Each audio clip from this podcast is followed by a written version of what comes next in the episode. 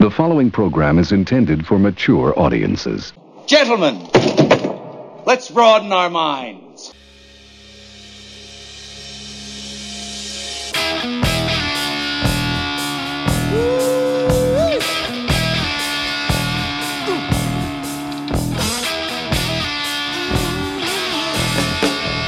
It's Big Boom Radio Friday, people, so it's time once again for the Big Boom Radio podcast, Riffs and Rants, with Johnny Teflon and Michael Sean Lee. Both barrels, both sides, and a lot of good music, too. All I know is this violates every canon of respectable broadcasting. Indeed, it does, my friend. Indeed, it does. And we'll be right back, folks, after the first gem of the day.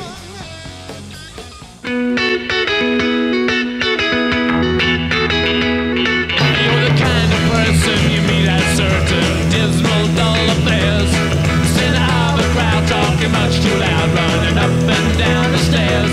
Well, it seems to me that you have said too much in too few years. And though you try, you just can't hide. Your eyes are edged with tears. You better stop and look around. Here it comes. Here it comes. Here it comes, here it comes, here comes your 19th nervous breakdown. When you were a child, you were treated kind, but never brought up right. You were overspoiled with a thousand toys, and still you cried all night. Your mother, who neglected you, owes a million dollars tax, and your father still perfecting ways of making sealing wax. You better stop or look around. Here it comes. Here it comes. Here it comes. Here it comes. Here comes your 19th nervous breakdown.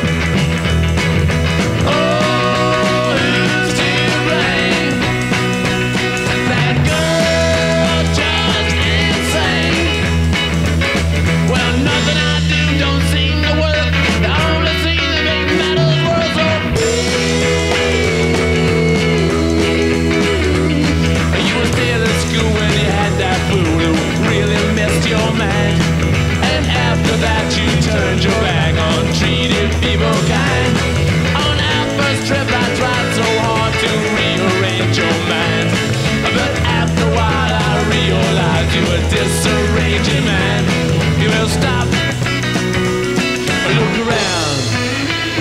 Here it comes. Here it comes. Here it comes. Here it comes. Here comes your 19th nervous breakdown.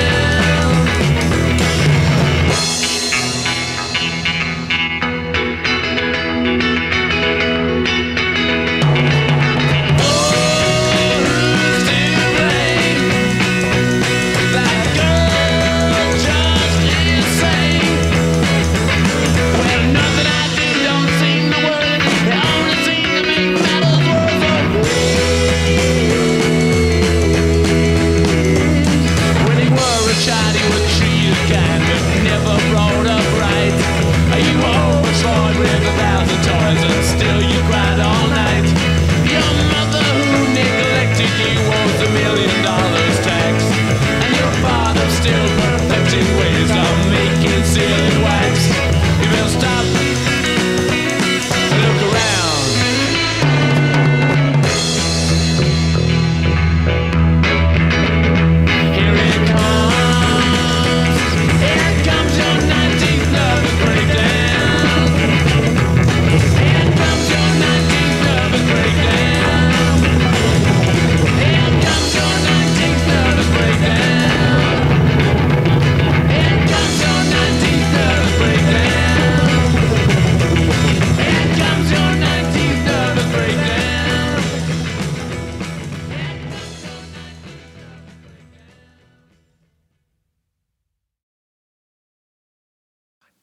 Nice. Oh, man, that song is timeless. It's just completely timeless. It just says to me that really nobody remembers the 17th or 18th nervous breakdown. Nineteenth was was the the one. Yeah, yeah, it, it- it's true. And you kind of got to wonder why they picked the 19th to write about, you know? Right, because they didn't need it to rhyme with anything. This is true. This is true. So, which makes me think there had to have been an actual 19th nervous breakdown Oh, yeah. from which to reference. Absolutely. Well, it's kind of funny. The the of course that was 19th Nervous Breakdown by the Rolling Stones. Of course. It was uh, a single released in February of 1966. It was written uh, during the Stones' 1965 tour of the U.S. And you kind of, you know, you have to ask yourself, what did they experience touring the U.S. in 1965 that made them write nerv- 19th Nervous Breakdown? You know, as Well, opposed to there's- the 5th or 6th or 17th or whatever. you Right. know? Well, in the mid to late 60s, uh, from what I have seen in the history carvings, Yes. uh, was an interesting time in this country. Yeah, I got that impression. In the historical documents. yeah. political and social upheaval. Yep, yep. You know that was that was f- fermenting. Yep. Uh, you know, obviously during the 1965 Rolling Stones tour of the United States, that Mm-hmm. was back when they could do like 15 minutes before the crowd like completely went ape shit and overwhelmed the stage, and they had to run for it. You Uh-huh. know, that that tour was rife with uh, with stories of them being smuggled out of venues in vans, and I think there was one where they all piled into an ambulance and uh, you know took off. And you know Keith Richards, um, uh, you know who is probably the greatest interview of all time, you know, as has spoken at length about you know the early Stones tours that were just utter chaos. Mm-hmm. You know, if they could do 15 minutes before they had to make a break for it, you know, that was like it was just a way back then. You know, Yeah, and they it was were- kind of funny. We're gonna we're gonna collect our paycheck if we can if we can last for 15 minutes on the Sure, stage with sure. the audience going absolute ape shit. You Because know? while they were, you know, while the Beatles were really making the blueprint for what pop stars Yeah. were to be modeled after, Yeah. the Stones, you know, even though you could throw in an argument that, you know, Elvis Presley kind of set that ball in motion. Yeah, yeah. Um, the Rolling Stones really wrote the blueprint of a rock and roll band. Oh, and yeah. What the lifestyle was all Great- about. Greatest bar band of all time. Yep. You know, and and yeah, I think uh, it was 1966 that the Beatles finally said, "We're not touring anymore. We're Oh, not yeah. doing this." You know, Smartest move And- they could have made. Oh, I'm telling you. And, I, and you know, obviously, I think the Stones probably experienced. You know, whatever it was that like prompted the Beatles to say no more of this crazy shit. Right. You know. Well, some And- people run from fires and some people run towards them. Yes, and some people set them, which I think was the Rolling Stones. You know, but uh, but yeah, we we opened the show with a Rolling Stones tune for obvious reasons, but we'll get to that later.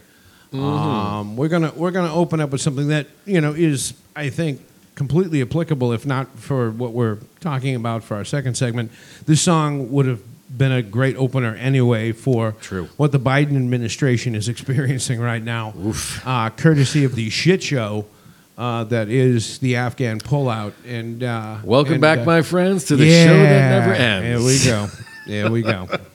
And uh, and yeah, there's, there's obviously uh, different uh, interpretations of it, but uh, but Johnny, I'm going to let you lead on this since uh, Okay, well, I'm- since I'm- yeah, you're you're passionate about this situation. Sure, but I'm also I'm, I'm excited because this is the really the, the archetype of the riffs and rants disagreement It truly between is. you and I. It truly is. Yeah. and again, as always, our point is not to, well, hopefully not to convince anybody to think a certain way because Yeah. I could give two shits. It's important to separate yourself from Um, Right, yeah. but we need to, to draw into contrast the different perceptions, really, Absolutely, of, of absolutely. what's going on, which unfortunately, as basic as that sounds, Yeah. is not what you would get from any news show anywhere. Not at all. And, Right? and, you know, if there was truth in advertising, we'd call this the Rants and Riff Show. you know? 'Cause And we're there you gonna, go. We're going to rant first and then. Uh, Right. Yeah. all right, so, So, here, let me have it, John. Let me have it. look, here's my thing. I All didn't right. vote for Biden. I didn't like Biden as a as, as a politician. Okay. Um, if anything, I respected his political acumen for being relevant for this long on, on such a big stage. Sure. And I think, in a twisted kind of way, I would have expected him, even in his ad- advanced years, Yeah. to be not a bad president. Well, in a lot of ways, it felt like he, he kind of inherited the position. Um, you Right. know, again, he's, you know, he is the epitome of a career politician. He truly is. Mm-hmm. You know, whether you're, you know, fond of his record or not. Right. Um, and in a lot of ways, he was the heir apparent to Barack Obama before Donald Trump came along, Mm-hmm. and uh, and now you know it's kind of like okay, Joe, you got the job, Right. Here's the sh- hi- you know here's the shit burger with cheese. Now that Let's being chow down, said, you know? okay, Yeah. to uh, to downshift and get right to the to the heart of the matter, the uh, withdrawal from Afghanistan and the effective end of that conflict, which I'm not even sure has a name. Get to the chopper! Can we call it the Afghanistan War or the you is know it it's the war on terror? holding And, holding pattern, a holding notion, a, a preventative kind of thing. I don't know. It's it's. I mean, we're talking about twenty years. Yeah. I mean, twenty years, and obviously the meaning, you know, when this first happened, Mm-hmm. you know, has evolved, uh, not necessarily for for good. And yeah, it became you know a, a completely different animal, I think, than what we set out to accomplish. Right. Uh, obviously, it was yet another failed attempt on our part at nation building. absolutely. Um, and it, it calls into question where, whether we're ever going to understand uh, the mindset Right. of the Middle East. which I think we're kind of in agreement that we're not. So I'm not going to focus on the uh, the nation building. I'm Okay. not going to focus on the different cast of characters that we've got over there. Yeah. with the Or little the fringe billions, groups and the- whatnot. Billions of dollars that we pissed away on this, let alone the, the number Well, I of might touch American, on that, yeah. American servicemen that have been lost, the private contractors that have been blown up. I Here's mean, the thing. I'm, I'm going to look at this strictly from the uh, from a historically military perspective. Okay. All right. when you go to war college and you're an officer in, in the services, let alone on the Joint Chiefs, okay, you've risen to that Yeah. level. Okay. You are obviously a scholar of war. You've gone Yeah. to the war college, you've studied these different historical um, situations ad nauseum, Yeah. okay? Yeah. Everything from Rorke's Drift to Waterloo. You learn how to attack and you learn how to retreat, okay? Yeah. There's a right way to do both, Yeah. okay?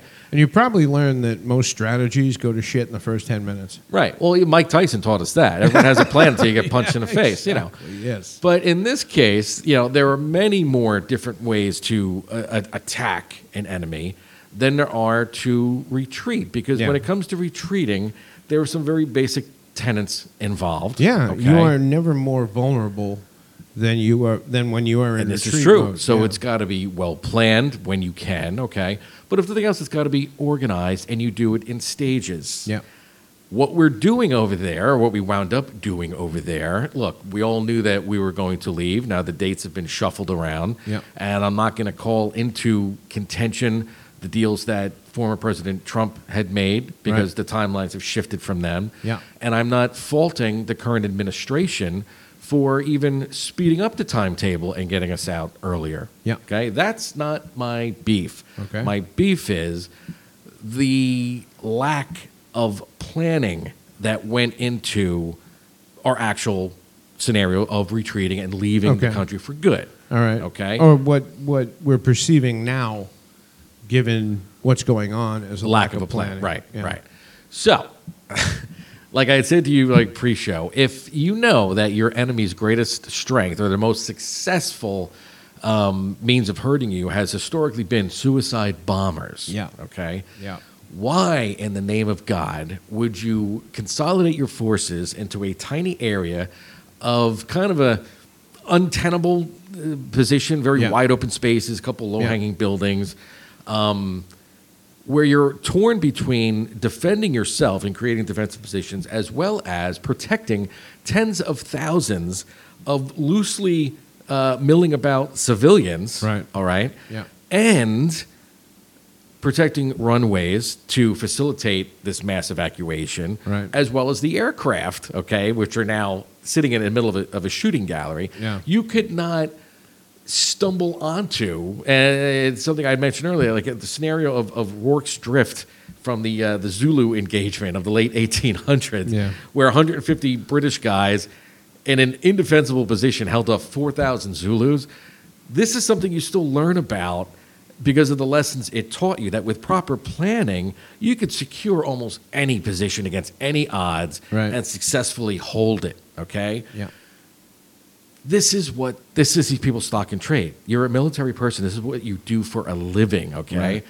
And yet we put our people in there and when the time comes that a you guessed it, suicide attack happens and we lose 13 servicemen, everybody's like, "Oh my god, how could this happen?" Yeah. Okay? Yeah. Or, "Oh, we never saw this we never saw this coming." This is so fucking ridiculous. I can't wrap my head around it. Now, look, I'm also going to say that when you put on the uniform to defend this country, with that comes an inherent risk, and you're paid to basically have your life on the line at all times. Sure. Okay? Yep. So I'm not buying into the narrative that the soldiers were murdered per se. Right. Murdered is something that happens in the suburbs in cold blood. Sure, Okay. sure. This was an act of war. Yeah. And I again I, I blame the military hierarchy for not taking the steps to have a better strategy to protect our servicemen and women over there Yeah. and not putting them in the middle of what, what essentially is a fucking shooting gallery, okay? Yeah. They showed a clip once of one of these uh, C 130s taking off, and as it takes off, it lets loose um, a bastion of, of electronic countermeasures, uh, primarily the, um, the flare chafe. Right. Because they know that there are gonna terrorists get around shot the at. perimeter, Yeah, right? yeah. Going to shoot heat-seeking missiles at this plane, you know. So it's they're they're aware of the threat, and yet they kind of went at this with blinders on. Yeah. Now look, for time constraints, I'm not going to get into these hundred thousand refugees that are now getting scattered across the globe that haven't been vetted properly and also haven't been immunized against COVID nineteen, whatever strain you choose of th- this week. Yeah. The whole thing from top to bottom was half-assed because at the 11th hour, it was rushed. Yeah. The army doesn't like more than one disaster in a day. Looks bad in the newspapers and upset civilians at their breakfast. And like we talked about several episodes back, I believe in getting out of Afghanistan and I see the higher purpose behind getting out of Afghanistan. Sure. I feel for the men and women that have served over there and how they feel that perhaps their sacrifices and those of their comrades were all for naught. Yeah. And you do start to see a narrative now from certain individuals that tell them, look, no, it was not in, in vain. You kept the country safe for 20 years. Right. Okay. And as is normally the, the circumstance, our troops didn't let us down. Okay No, of course not. it's the politicians and and and these the, the cackling in the hallowed halls to, to paraphrase a pink floyd song dogs of war Right. they're the ones that let us down and they're the ones that continue to let us down Yeah. and it's it's nauseating it's sickening and and because of this and the fact that i'm a true believer in the buck stops with the guy sitting behind the resolute desk Yeah. i'm disgusted with joe biden because i expected more from him Yeah, that's understandable. And I mean, you know, in a lot of ways, it's easy to, to come to these conclusions 2020 hindsight. You know, I'm sure that there was a plan going in. And, you know, God only knows how idealistic this plan was. You know, if all these things fall into place, blah, blah, blah. You know, of course, we made a target of ourselves. You know, it's kind of like a Pearl Harbor scenario where we, we made a target Yeah. of ourselves. And, you know, again, in 2020 hindsight, how could you not see the suicide bombers coming? How could You they know? not take Bagram Air Base, which is about 20 minutes north Yeah. of Kabul, and everybody across the board says it's a much more defensible position, easier to hold, Yeah. and they could have sat out there in, indefinitely until Oh, this yeah. was done. Yeah. But as you and I talked about again pre-show, um, and this is you know my uh, my bitch, I guess is always my bitch, is I don't trust the media interpretation of what's going on over there course not. right now, uh, and I don't think we're really going to have a good idea if we ever do of what went on, what went down, what failed, you know, what was idealistic and stupid. Mm-hmm. But that's where, my friend, I believe the Uh, you know- media can be held to the same account that most people that we interact with on a daily basis. Yeah. And so But much we don't as- we don't hold the media to that. Well, here's the account, though, thing. you know. you could you could always find out the truth if you just sit and listen long enough. Because look, in my opinion, right now where I'm at, looking at the world, just Yeah. from the people I deal with on a daily basis, both in my professional and personal life, Yeah. people are fucking stupid. Oh, of course. right up the chain. Okay, okay. And I, no matter what your pay grade is, you're, you're probably a bit of a fucking moron. Yeah, this is the you know, with the exception of Big Boom Radio. Oh, listeners, of course. This is yeah. the, this is Yeah. the think tank. Of course. But even if you listen to these these pundits and these newscasters and whatnot talk Yeah. long enough, Yeah. they'll play their hand. Of okay. course, of course. Very simple um, e- example. I was watching Fox one night, and it was uh, some new anchor. I guess they were they were testing out. Yeah. And he's definitely one of the flag waving Fox, red, white, and blue. Right, everything's you know beautiful. yeah. and he had a uh, a liberal representative from Texas, one of the ones that fled the Capitol to avoid the vote, and he had him on the ropes, and he was just hammering him, hammering him, Yeah. and the guy came back at him and very simply said, based on something the anchor had mentioned, Yeah. the, um, he hooked him on. it. He says, "So you feel Trump won the election?" And this stupid ass Oh boy. could not. And the guy kept he counterpunched. He kept counterpunching. Tell me Trump won. Tell me Trump won. Tell me you think Trump won. Yeah. He, said, he would not simply acquiesce and say. No, Trump fairly lost the election and moved on and could have kept hammering the guy. So Interesting. that's what I'm saying. If you watch all these shows and they're all the same, Yeah. it gets to a certain point where I don't know if it's personal ego or if it's marching orders from the director of the news service. Yeah. They will not acquiesce to anything, to being wrong. Or, and it's it's very interesting when the shit hits the fan how personal agendas, people's agendas Mm-hmm. are revealed.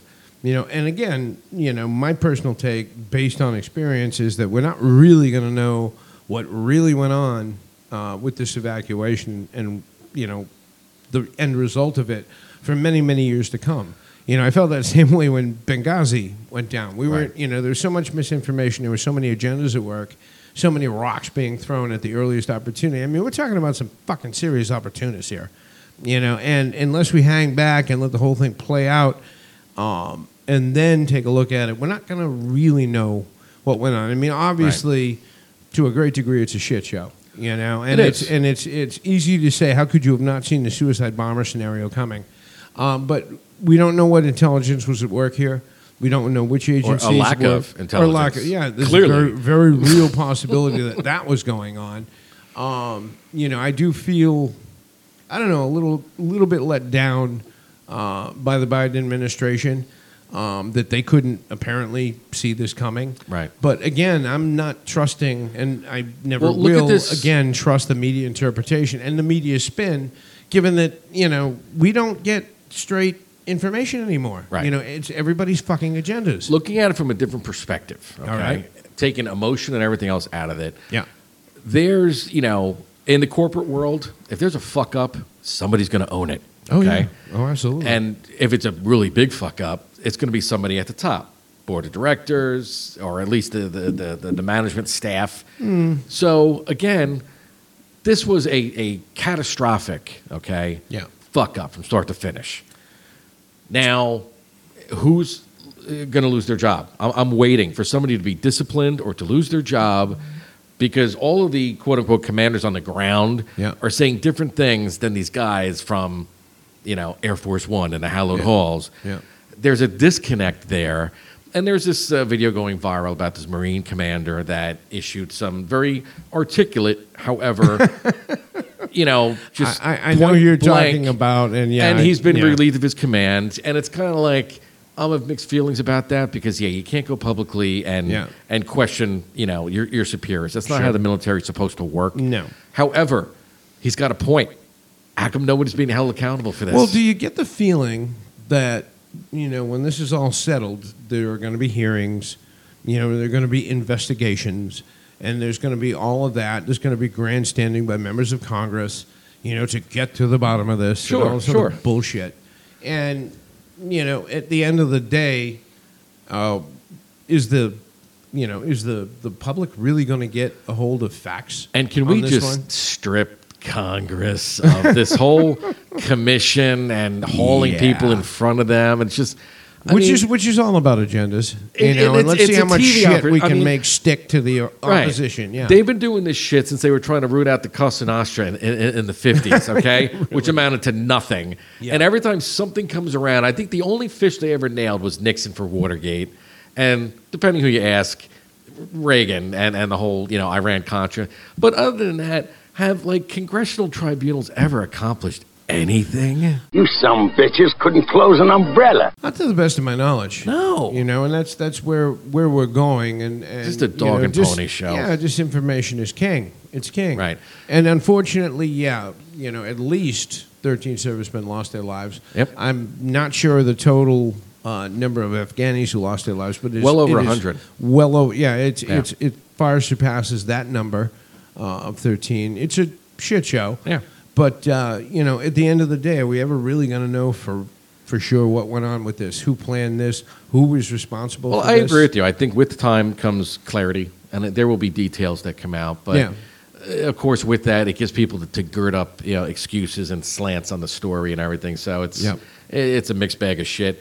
There are more than a few uh, pundits, more than a few writers uh, who have covered, you know, the Middle East situation, who have said, "What did you expect?" Yeah. Mm-hmm. You know, this has been a 20-year shit show. Did you expect it to end any other way? Really? And you know, look, there, there- there's there's a great argument to be made for that. So I will just end this segment with, with two thoughts I have. All right. You know, in response to that, it was it was going to suck either way. There is no excuse on God's green earth why they did not destroy the vehicles, the planes, the munitions, the technology, which is now clearly going to fall in the hands of the Chinese and the Russians. They're going to reverse engineer it and gain all this free stuff. Can you say blowback? Yeah. Yeah. Seriously. And yeah, you don't you don't give a group like the Taliban eighty billion dollars worth of total weaponry and not expect it to somehow come back at us Yeah. somewhere down the road. Yeah.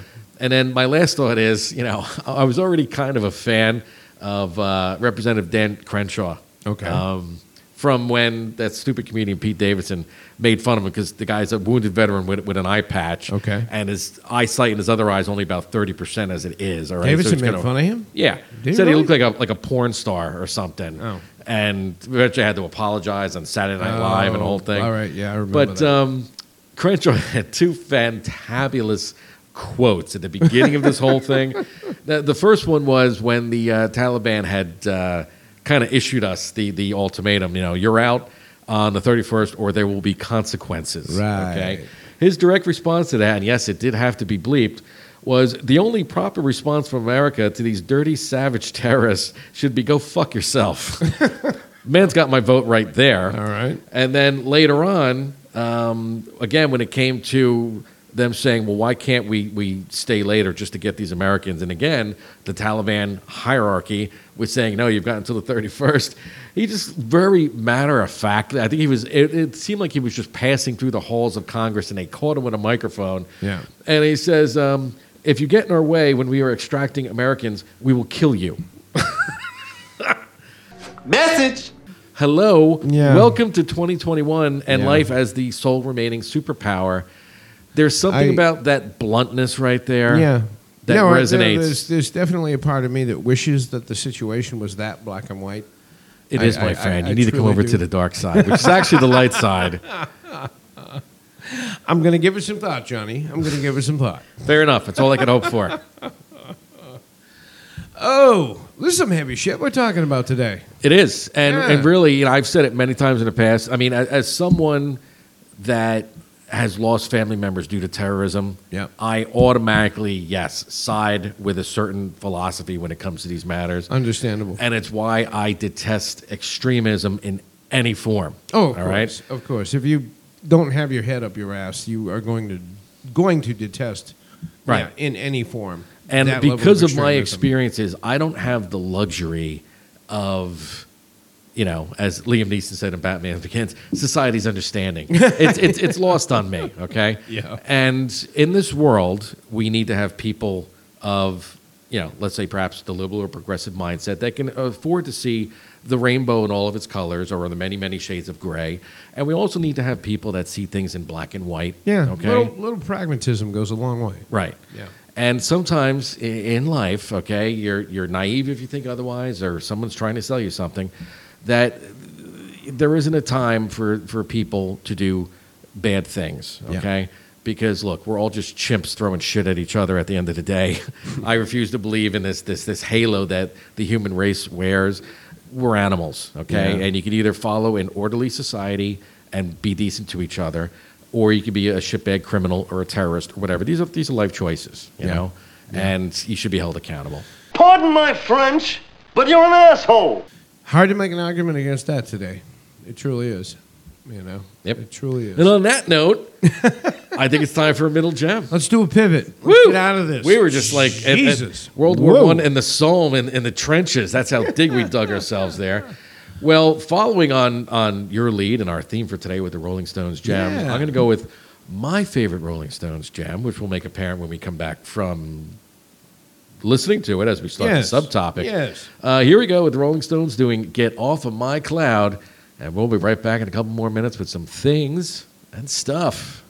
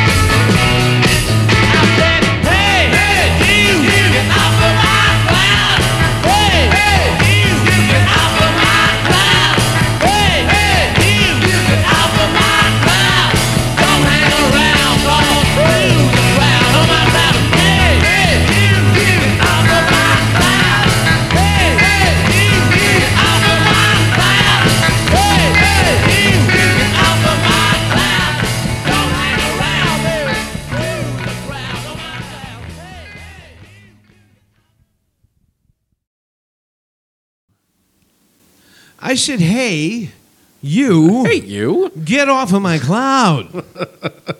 you buzz killing motherfucker, you. Well, not always. Sometimes I'm fun. And I went with this song because, you know, we were both thinking, obviously. Yeah. Was it the cat out of the Well, bag about yeah, it's Charlie kind of Watts? interesting that the, the Stones gems we chose were pretty much from the same era. Yes. Yeah, Get Off My Cloud uh, was released in September of 65. Nice. And uh, yeah, it was right around that time, you know, the Stones were touring the U.S. Mm-hmm. And, uh, it- you know, it's interesting um, what they came up with for songs, Mm-hmm. you know, after doing said tours. And uh, yeah, it's, it's, it's, it's funny that we, we pulled songs from the same era. Yep. Because God knows with the, with the Stones, the Ugh. catalog Forget about is it. monstrous, just monstrous. I mean, Yep. you have the Stones of the 60s, Uh-huh. distinctly different from the Stones of the 70s, distinctly different from the Stones of the 80s. Yep. You know, Stones from the 80s were a trip. Well, that's why the, You the know? Stones are one of only two groups that I have three episodes of the Classic Rock Showcase Yeah. for because Yeah. the catalog is just massive. Oh, yeah. And the songs, by and large, are, are kind of short. Not as short as the Beatles, Yeah. but kind of short. So you could fit a lot Oh in yeah, an hour. well they, they you know they were the masters of singles. They came out of that era, Mm-hmm. you know, in the 1960s where every song had to be three minutes, you Right. know, in length or less. Yep. And uh, and you know not to not to uh, diverge from the theme, but obviously, you know, we're talking about the Stones because of the passing of Charlie Watts. Indeed. uh, you know, Charles Robert Watts at 80 years old uh, has passed. And, you know, again, pre show we were talking about, you know, what that means to us. And, you know, what registered to me was, you know, in my entire life, the Stones have always been there. Right. You know, they've always been there. I mean, you know, they were formed as a band in 1962. They, you know, put out their first album in 64, which, you know, is so rare but was an instant hit, um, both in the UK and then eventually, you know, here. And they're an institution, you Right. know, and uh, and I think you know not just touching on the fact that Charlie has passed, but it, it is, uh, I guess, sent a message. It sent a sent a bit of perspective that this institution, you know, may soon come to an end. Yeah. You know, and it, it kind of makes you stop. It kind of makes you, you know, Look pause around. And then look here it comes. Exactly. The 19th Nervous Breakdown. I'm telling you, you know, and and and again, you know, growing up, um, you know, I first stumbled across the Stones. I think as as most people do, as you know, the evil twin of the Beatles. You mhm. know, and uh, and they far far surpassed. You know, the Beatles came to an end, an abrupt end. You know, about 1970 or so, and the Stones kept going. Right. And, uh, and, you know, even though there were obviously times, particularly in the mid '80s, where it looked like the Stones might be coming to an end, you know, they kept going, Mhm. and uh, it was like, okay, you know, what's going to stop these guys? It's okay when they drop dead. Yeah. you know, And, and they were totally at peace with that, too. it seems so. I mean, well, they're blue scholars. All of them are blue scholars. Even Charlie. Charlie was a huge jazz aficionado, but I think you know from the music that they loved and and the ethic that they took from it was they decided you know maybe consciously, maybe not, maybe unconsciously, they're just, just going to play until they die. Right. You know, they're going to keep going. I mean, they were about to pick up the No Filter tour in the fall and get back out on the road. Sure. And I mean, you know, to put it in perspective, you know, Charlie was 80 when he passed, Mick's 78, Keith's 77, you know, Ronnie Wood, the baby of the band, is 74. Mm-hmm. You know, these guys, you know, like I said, you know, the ethic is we're going to keep going until we drop. Right. And, uh, and that's, that's, a, that's a crazy thing. You know, you said a, a funny thing about how the uh, like the Rolling Stones were the, were the bad boys versus the Beatles. You know, Yeah.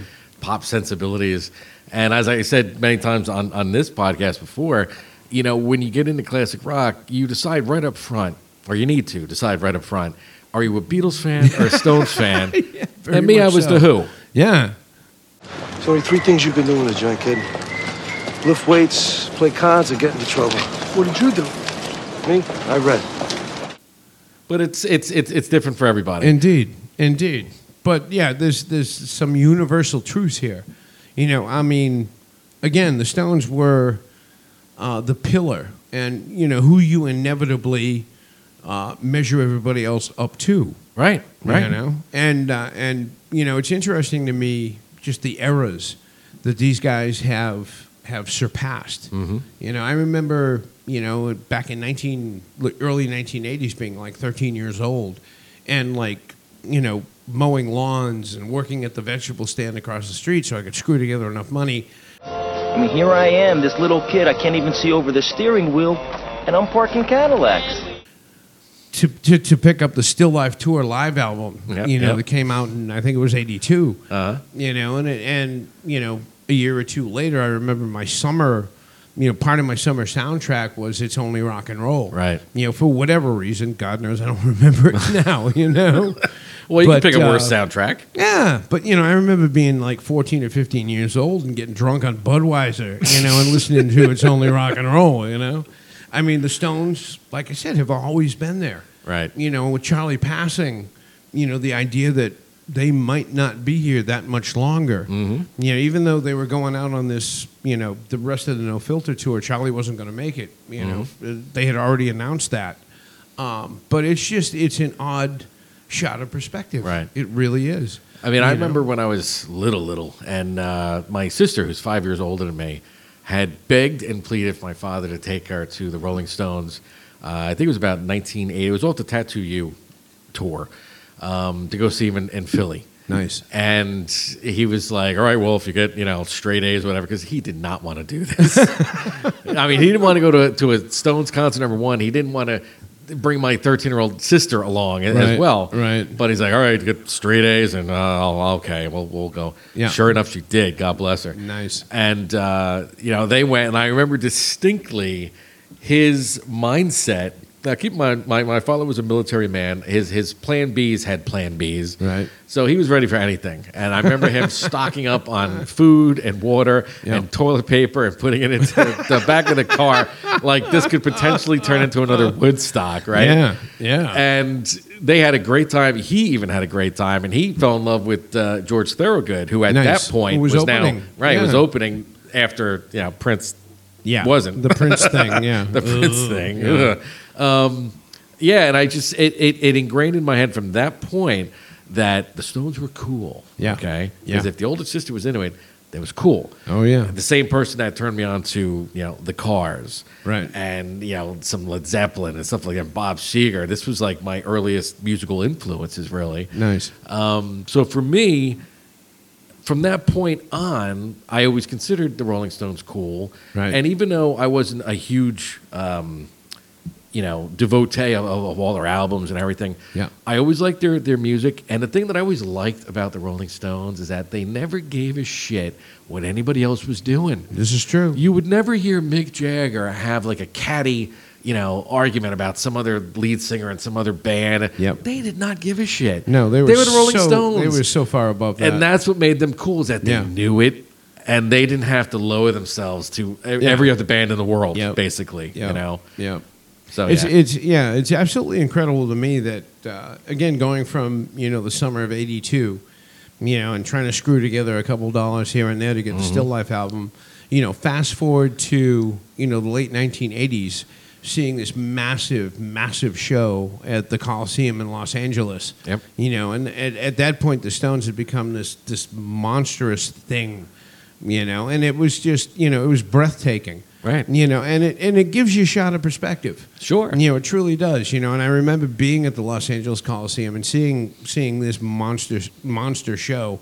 I think it was Voodoo Lounge. Mm-hmm. You know, and remembering, you know, back in the day, you know, trying to scrape together enough bread to, you know, to pick up the small album. And now here I am with eighty thousand people, Sure. you know, digging on this thing, and uh, and you know, from that point on, they kept going. Right. They just kept going. And even back, you know, in our young man school days, remember we all had those those denim covered binders that Yep. we found. Yep. Like who among us didn't draw the Rolling Stones lips Oh, on, on God, the front of yeah. that? It was Oh, like yeah. you had to put that on there or something. Well, that was another thing too. Is like they were immune to giving a shit if they offended anybody. Yes. You know, I I do have a vague memory when the Black and Blue album came out, and uh, I think it was seventy five or seventy six.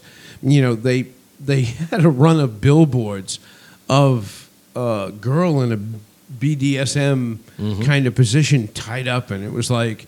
You know, the impression was I'm black and blue because of the Rolling Stones, and of course they pissed off all sorts of people Sure, with that. sure. You know, and flat out didn't care.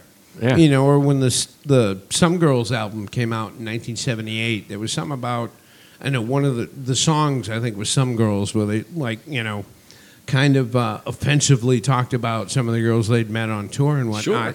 And pissed off everybody, and they just flat out didn't fucking care. Didn't care. No, you know, I remember they did an appearance on Saturday Night Live where I think Mick like tongue Ronnie's throat during the during the song, and again everybody freaked out. They didn't give a shit, you know. Or, or as a matter of fact, that uh, that uh, '81 tour that they did, uh, there was a big pay per view event. You know, Mhm. back when pay per view was a big deal. Right. Of uh, I think they were playing in, I think they played Giant Stadium, and uh, you it know Mm-hmm. might they have op- actually predated pay per view. That might have been closed circuit. could could quite possibly have been, you know, and uh, and uh, you know they opened the show with uh, "Under My Thumb," Mm-hmm. which in and of itself is, you know, if you're a hashtag Me Too person, a very offensive song. Sure. And uh, you know, at the you know when they finished the song, Mick was like, you know, welcome Virginia, welcome Hampton, and you know, welcome to everybody on TV watching at home. You know, hoping you're having. You know, a good time drinking a few beers, smoking a few joints. Right. And everybody was like, oh my God, he said smoking joints. Holy shit, you Yeah. know? And now that kind of behavior is passe, Yep. you know? But at the time, and I'm sure he did it on purpose, you know, everything Mick Jagger has ever done has been calculated. Sure. You know, he is a smart fucking guy and Mhm. always has been.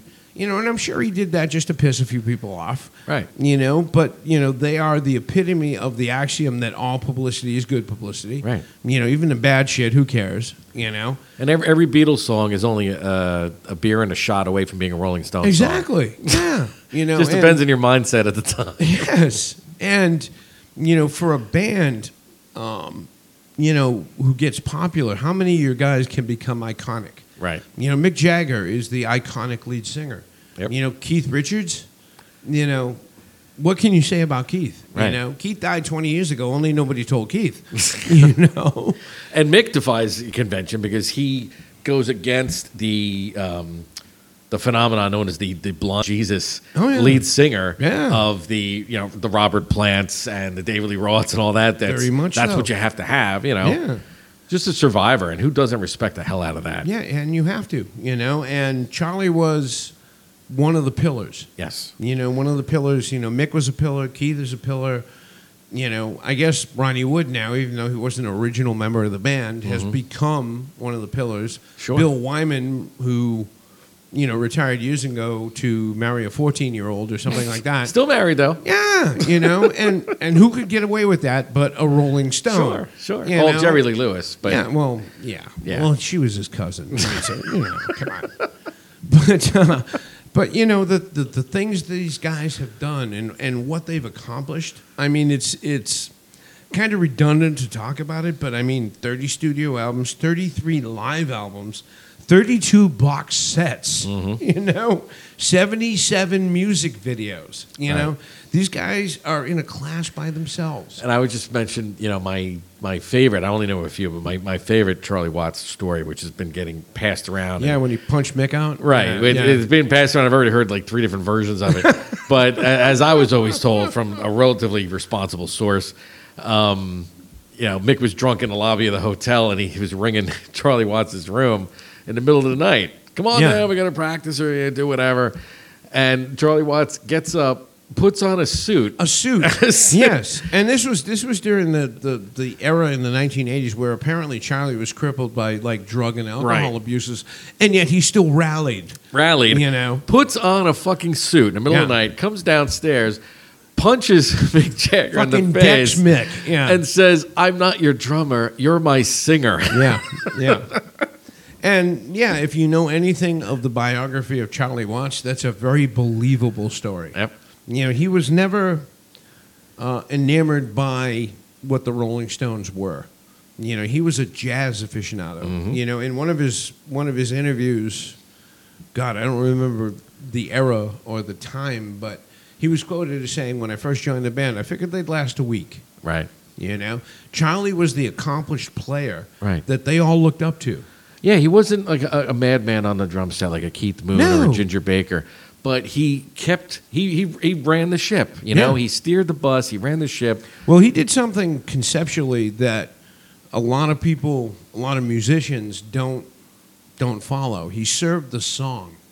You know, it wasn't about him. It wasn't Mhm. about you Good know point.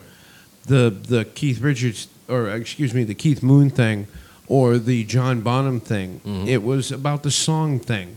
You know, he was all about serving the song. Right. And uh, if you're a musician and you're looking for people to play with you, those are the kind of guys you're looking for. Sure. You know, they're not about self aggrandizing Mhm. whatever it is they're doing. They're all about the song. And maybe that's why the Stones, at least to my knowledge, never had any of these classic feuds over Yeah. the years that caused them to break up or Yeah, anything. At least not with Charlie. Right. You know, Mick and Mick and Keith had a pretty good row in the 1980s, but still they came out of it Mhm. and you know soldiered on. Right. Um, but yeah, you need guys like that in your band. You really do. And if you've Mm. got a guy like that in your band, you hang on to him. You know, because again, a pillar. Yep. You know, and and that is Charlie Watts' legacy, as far as I'm concerned. And sadly, he's the, the first of many because a lot of these uh, classic rock musicians that we spent our whole lives listening to, Yeah. they're all in their 70s now. Oh yeah. And it's going to be like dominoes, one after the other. Most likely, most likely. But uh, if that's going to be the way, that's going to be the way. That's the way it works. Right. that's the And, way uh, of the world. Nobody lives forever, but Yeah. the music does. Yeah. See? So they have that. Very good point. Very good point. And uh, and yeah, that's the bottom line right there. It really is. So, All right. Charlie Watts, rest in peace. Godspeed, Charlie. Thank you for the music. Absolutely. So let's do one more little gem homage Let's do in it. a completely different vein. Oh, and this is so tasty. This, Because- this, this to me is the epitome of a gem. Wow. Yes. He's never said that before, folks. yes, he has. Uh, but I, I'm actually going to agree with him this time. Stumbled across this because we were going to do uh, I'm Free by the Soup Dragons, because that's a Rolling Stones cover. And it's an okay song, but it doesn't really jazz us up. And then as we were shopping around Yes. on the interwebs, we came across this aptly named gem by um, a group called the New Model Army featuring Tom Jones. You know, this blows up the tasty scale. It does. It- completely It, kind blows of does. up. It's usually Yeah. an eleven point three at least. No, eleven point five. Yeah. Yeah. So anyway, let's just yeah, let's let's do it, and uh, we'll talk about it in a minute when we come back. Right after this.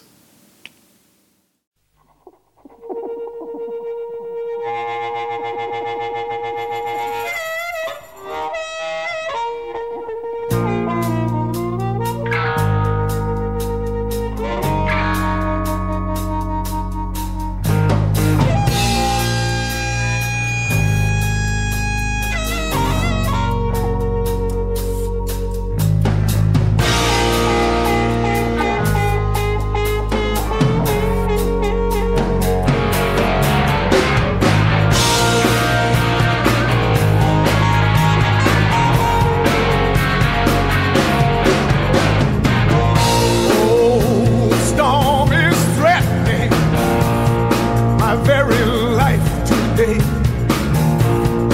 If I don't get some shelter, oh yeah, I'm gonna fade away.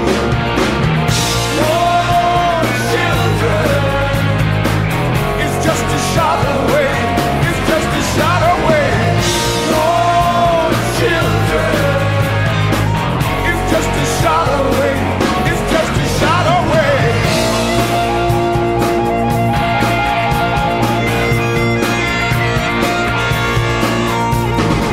See the fire sweeping our very streets today.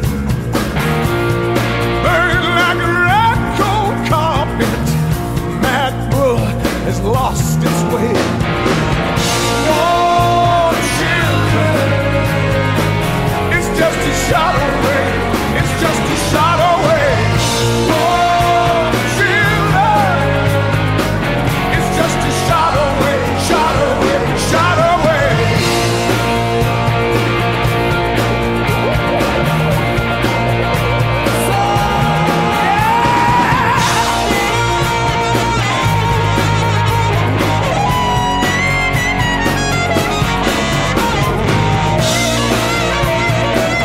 It's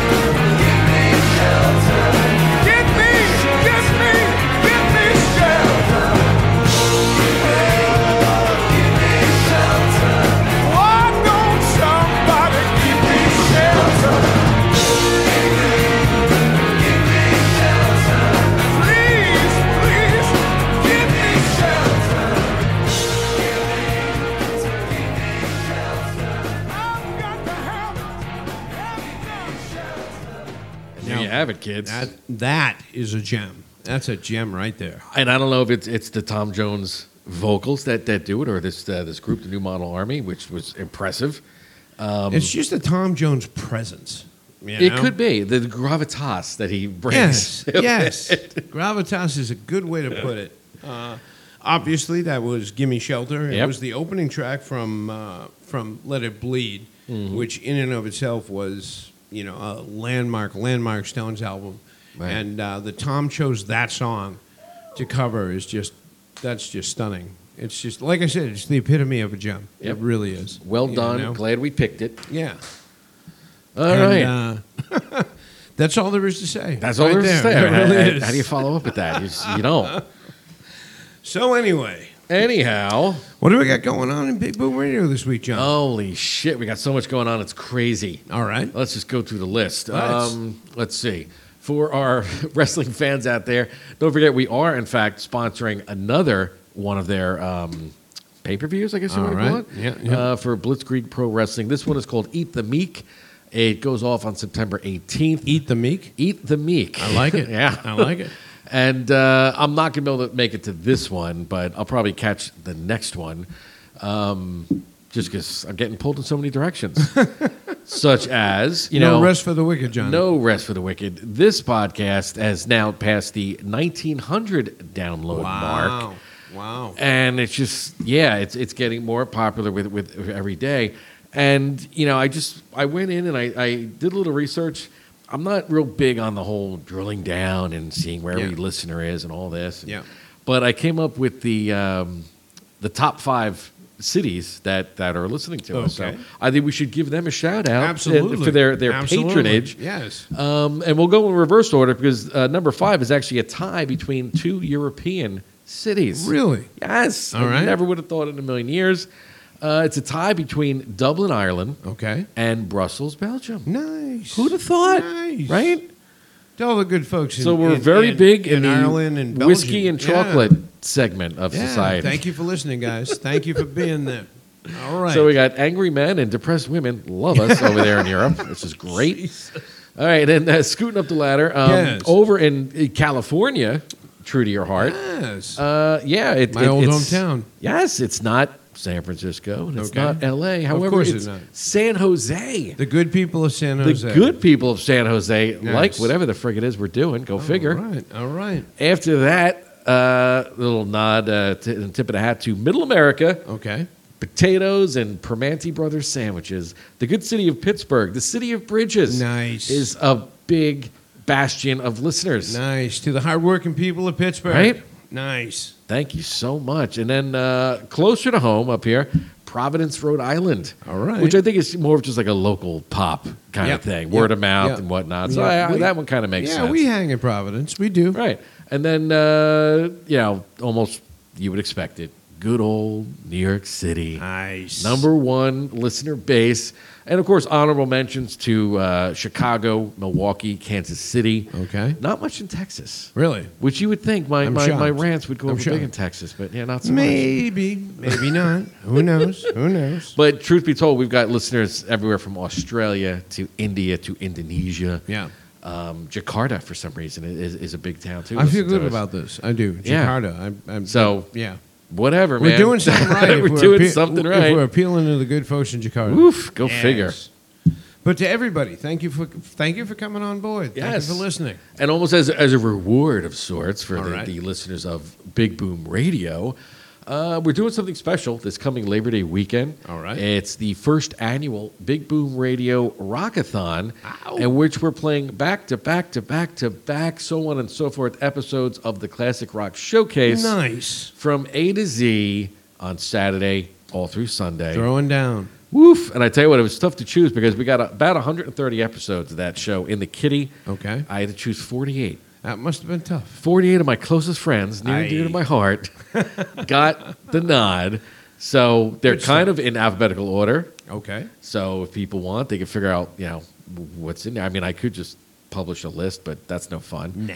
Make us your soundtrack for the weekend when you're barbecuing and and relaxing because look, we've all labored this year. Yes, we Shit, have. even those of us that have stayed home, it, it's been a labor just dealing with everything. Oh yeah. So pop open a few, and by a few I mean at least a case. Yep. Uh, cook up some dogs and burgers on the grill, and just have yourselves a good old time. hey man, if you're still standing and you're relatively Right? sane after this last year, you've earned it. You've earned it. Absolutely. So yeah, Yes. so all that is going on. Um, in the coming weeks, or maybe even like next episode, we got some exciting behind the scenes corporate news for Big Ho. Boom Radio Ho. and a uh, new endeavor that they're going to be part of. So we'll we'll wait until that's all Yeah. dust settled and whatnot. Right. So that's about it for this timely episode. Yeah. I enjoyed doing it. It was fun. I feel better. It's almost like a, an hour of therapy. I do indeed. I do indeed. I'm with you on that one, Johnny. All right, so thanks for tuning in, everybody. As always, I'm Johnny Teflon. And Uh, I'm Michael Sean Lee. And we'll see us all on the flip side.